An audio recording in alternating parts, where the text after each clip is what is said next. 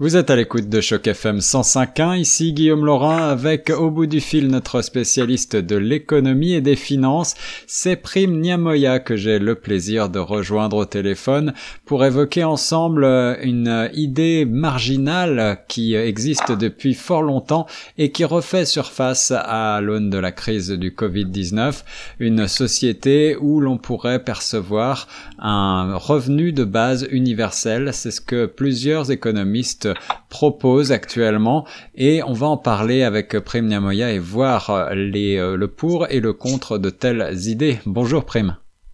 Bonjour Guillaume. Tu vas bien? Oui, ça va très bien, merci. Alors Prime, sais-tu que même le pape François a parlé euh, de cette idée de revenu euh, universel de base dans son sa lettre qu'il a écrite aux fidèles pour Pâques? Oui, absolument. Mais je crois que l'idée fait son chemin. L'idée fait son chemin tout lentement, mais sûrement.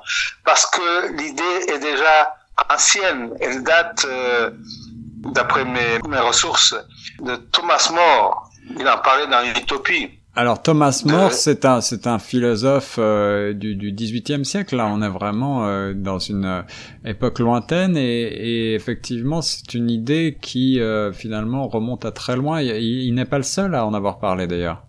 Il n'est pas le seul. Et puis il y a l'américain Thomas Paine qui parlait déjà du salaire minimum à vie. Et puis de Voltaire que nous connaissons tous les deux, l'homme aux 40 écus, puis de l'économiste anglais de John Stuart Mill. Donc c'est une idée qui est à la fois évoquée par des économistes mais aussi par des, des philosophes. Pourquoi est-ce que c'est une euh, idée qui est abordée euh, du point de vue philosophique? Qu'est-ce qui changerait dans notre société en deux mots si euh, on adoptait ce type de revenu universel de base?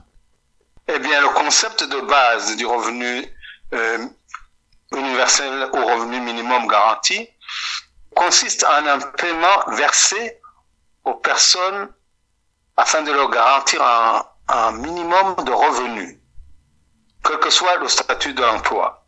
C'est-à-dire que c'est surtout les catégories les plus fragiles de la population qui sont visées ici.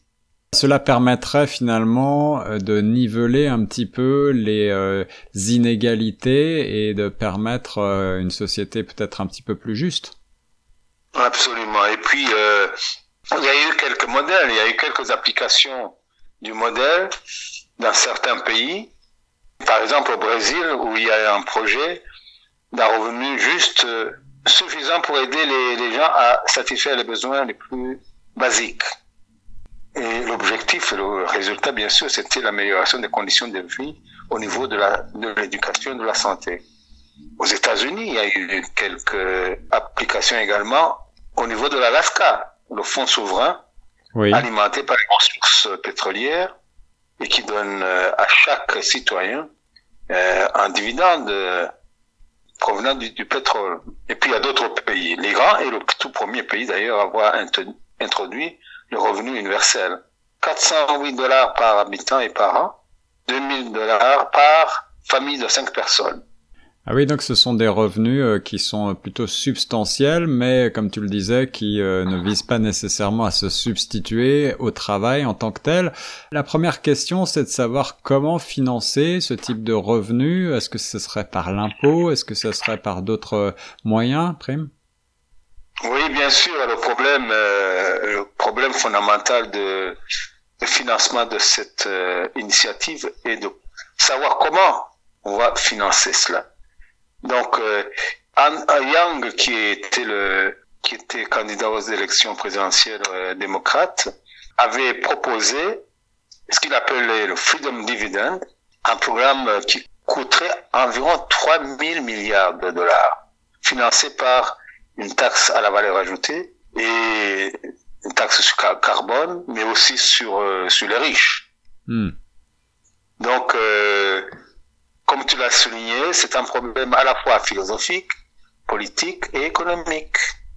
Et est-ce que ces mesures seraient euh, applicables? Est-ce que, euh, d'après les modèles, qui, les pays qui ont tenté euh, d'appliquer ce type d'expérience chez eux, on pense à certains pays scandinaves notamment, est-ce que le bilan est, est, est positif jusqu'à présent? Le bilan est, est mitigé dans certains pays visiblement très positifs, par exemple au Brésil, quand on a visé les catégories les plus, les plus vulnérables. Donc, l'efficacité de ce programme est au maximum quand les transferts sont mieux ciblés. Sinon, le, revenu minimum garanti peut nuire à d'autres secteurs, comme le disent les, certains économistes, dont un doctorant à l'université de McGill. Et puis, il y a d'autres obstacles, il ne faut pas l'oublier, c'est les obstacles politiques ces obstacles politiques, pourquoi, d'après toi, Prime, euh, certains rejettent cette idée euh, d'un revenu minimum euh, qui serait garanti par l'État? Eh bien, pour prendre un exemple le plus éloquent, c'est les États-Unis.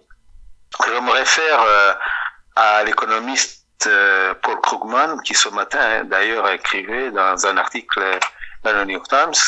Il dit que le problème est essentiellement racial chaque fois qu'on parle de, de modèle universel, on passe tout de suite à qui, à qui ça va bénéficier, c'est-à-dire les minorités raciales. Pour lui, d'ailleurs, les problèmes raciaux restent un obstacle majeur à la mise en place d'un tel programme.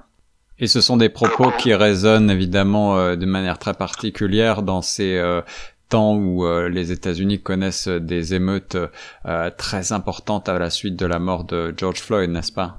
Absolument, d'autant plus que les inégalités dans ce pays entre les blancs et les noirs sont absolument abyssales. Oui. Et en plus de cela, il y a évidemment toute l'histoire de, de l'esclavage, toute en fait, la politique américaine est imbibée de cette culture raciale qui date de l'esclavage jusqu'à ce jour.